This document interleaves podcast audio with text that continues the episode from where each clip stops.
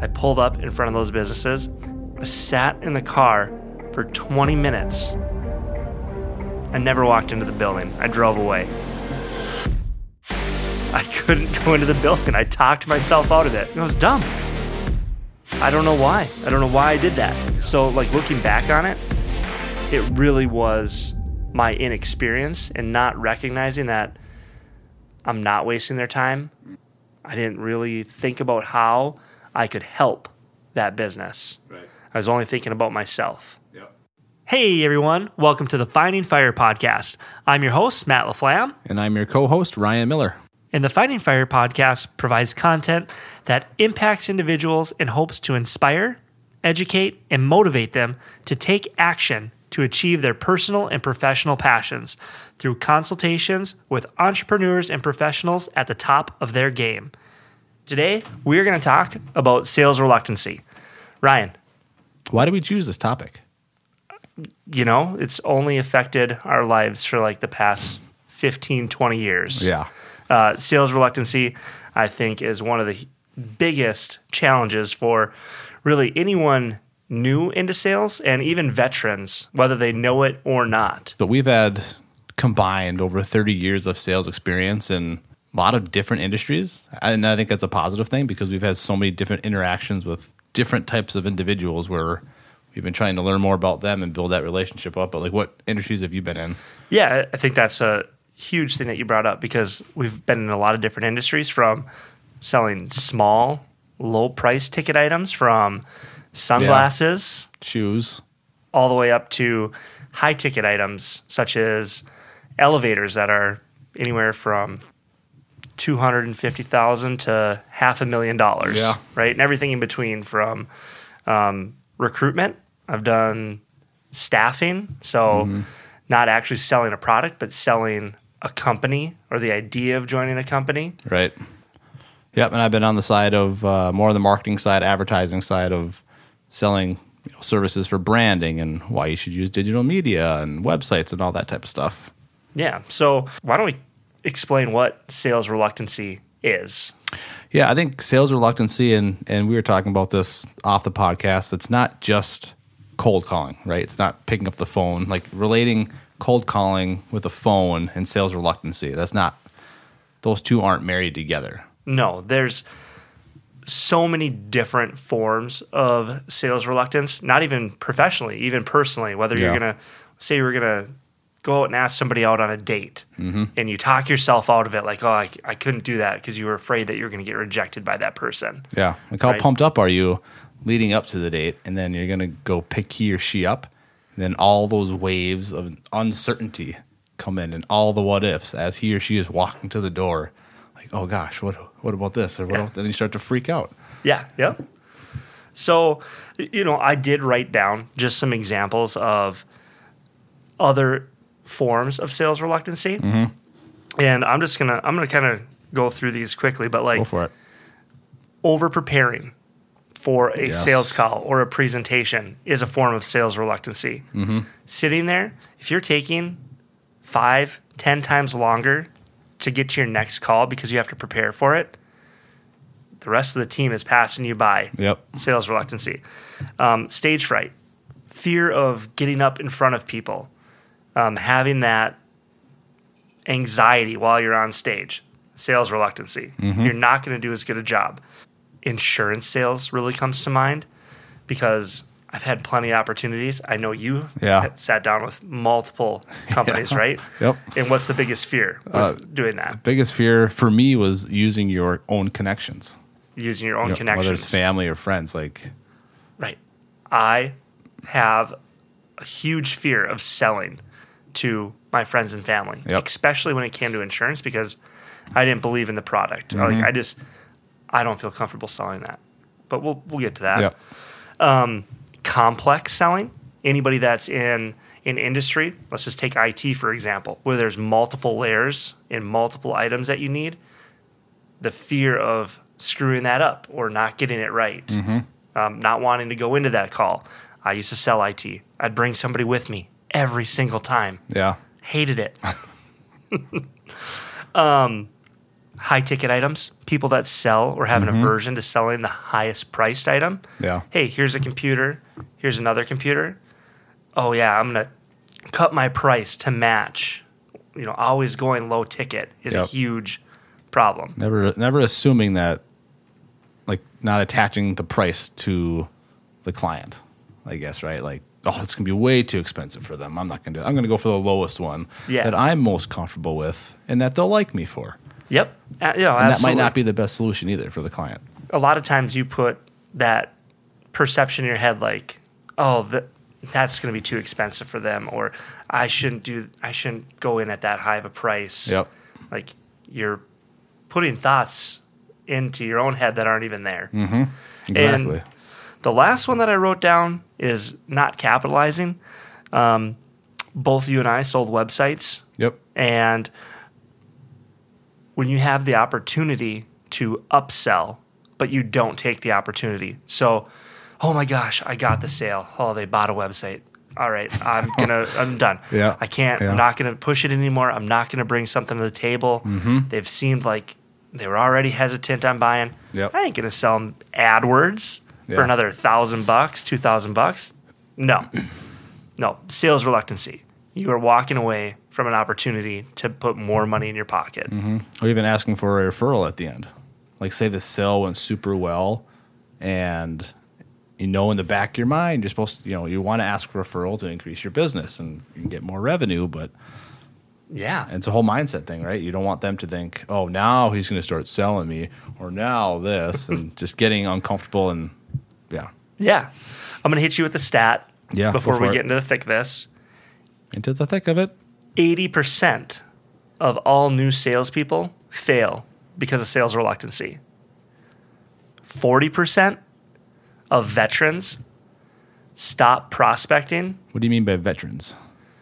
People that have been in the industry, and we'll call them experts Got it. within their Okay. industry or product niche. Forty percent stop prospecting due to sales reluctancy. Prospecting, even. Yeah. Man. And prospecting is also not just picking up the phone. It could be cold calling. It could be walking Yeah. in to a building, introducing yourself out at networking events. Mm-hmm. Uh, I know a lot of people that go to networking events, and I see them, and they're at the same table with the same group of people over and over, not expanding their network. Yep. Sales reluctancy. And that starts early, right? Like we just talked about people in new sales and then also, you know, veteran salespeople or again, outside of the, the workforce. Like maybe you're in a group of people, you're going on a date and you just always have that same like gut feeling of, ooh, I'm uncomfortable because of this. Like why just talk about let's talk about the importance of recognizing that super early.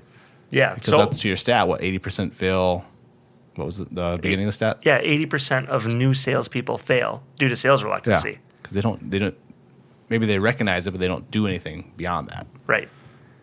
Perfect. So let's let's talk about that. Let's talk about things you can do to overcome, right? And I think you you said it is addressing your sales reluctancy, addressing the fear, the uncomfortableness. Um, you have to know why you don't want to sell or you don't want to make that phone call. You don't want to walk inside that building. Yep. Um, I'm going to just share a real life example with you yeah. um, early in my career while I was doing staffing, um, I literally drove up to a building. I had every intention of going to hit a certain block. I was going to go to all the businesses. I pulled up in front of those businesses. It was more on the industrial side of things. I sat in the car for 20 minutes. I never walked into the building. I drove away. I couldn't go into the building. I talked myself out of it. Every intention of leaving the office and then going in. Yeah. I sat there. I was like, "There, these people aren't gonna w- want my services." Like, and then I would go into the notes and see if anybody else had gone there. Yeah. Nobody else has gone here either. Like, ah, I'm wasting my time. I'm just gonna be wasting their time. Yeah. Yeah. Why?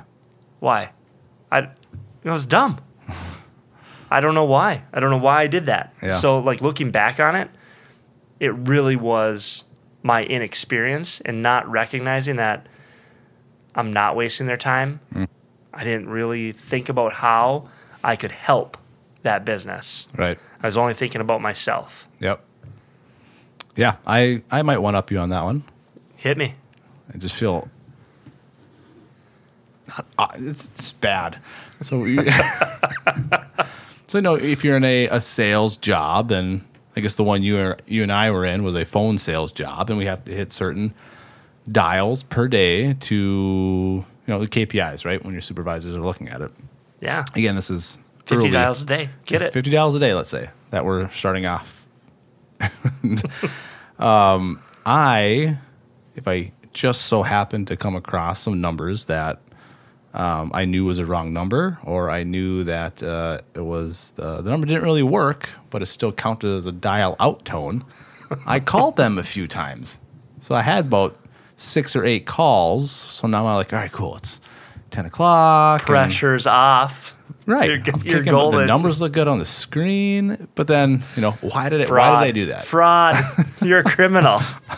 But why did I do that? And until you know years later, and experience and self awareness was I did not want to get rejected. I thought the worst case scenario was somebody would hang up on me, or somebody would swear at me and hang up the phone. if you've never been in a sales position where you are getting cussed out or being told to blank off or go pound sand, you've never sold. Yeah. Uh, that is quite the experience. We got to we got to do that and experience that Yeah. frequently. Yep. So And it just takes practice and repetition. yeah, I mean, I mean, I kept, you know, I did that for a while and that didn't help me at all. Like, I kept building up this fake confidence. But when it came down to it, I wasn't confident at all because I never recognized the why. Of why did I keep dialing those fake numbers, those bad numbers? yeah, yeah. So Because I don't want to get rejected.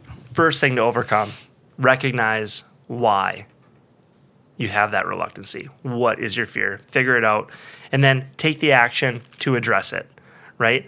So in my example i could have easily called somebody and been like hey i'm having this like hesitancy to go into this business. Let's just chat about it for a few minutes.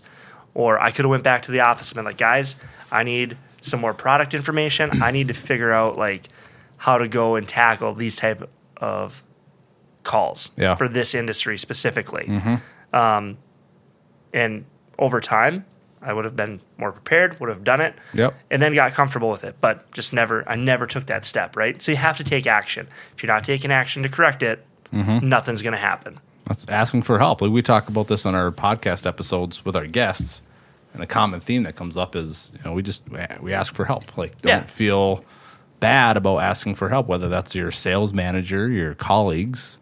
Like you're trying to better yourself in the company. Yeah, and I think for anybody that's on the phone, make a script. Right now, if you're if you're having problems, make a script. Give your script to somebody in the in the office, somebody else in the same role as you. Hey, read this script. Um, let's role play. That's going to be huge. If you have a good script, you can get comfortable with it, and you can always tweak that to get better and better and better. And eventually, you can toss the script aside, and you're you're golden. Yeah, Find passion behind what you're Heck selling. yeah, Find your fire. Right. heck yeah. Uh, if you don't like what you're selling, it usually doesn't end well. You're either miserable, whether you're successful at selling it or not. Like you have that reluctancy of like, ah, I, I don't want to show up to work today, or Mm-hmm. I don't want to go and sell this. like it's a huge problem, right? If Yep. you don't believe in the product. Right, exactly. That was one of my points I'll talk about too in a little bit. But yeah, I mean, if you don't believe in it or love it, like you're not going to dig in and know the ins and outs of the product, and, and you're going to not feel confident with the questions that your client has, and it doesn't help anybody. Right? How about shifting your perspective? Yep. So instead of me sitting in the car thinking, oh, they won't want this, what about, hey, how could I help them? How could my people help their business? Or what I'm currently selling, how can my services help their maintenance people? How can we save them money over the long haul?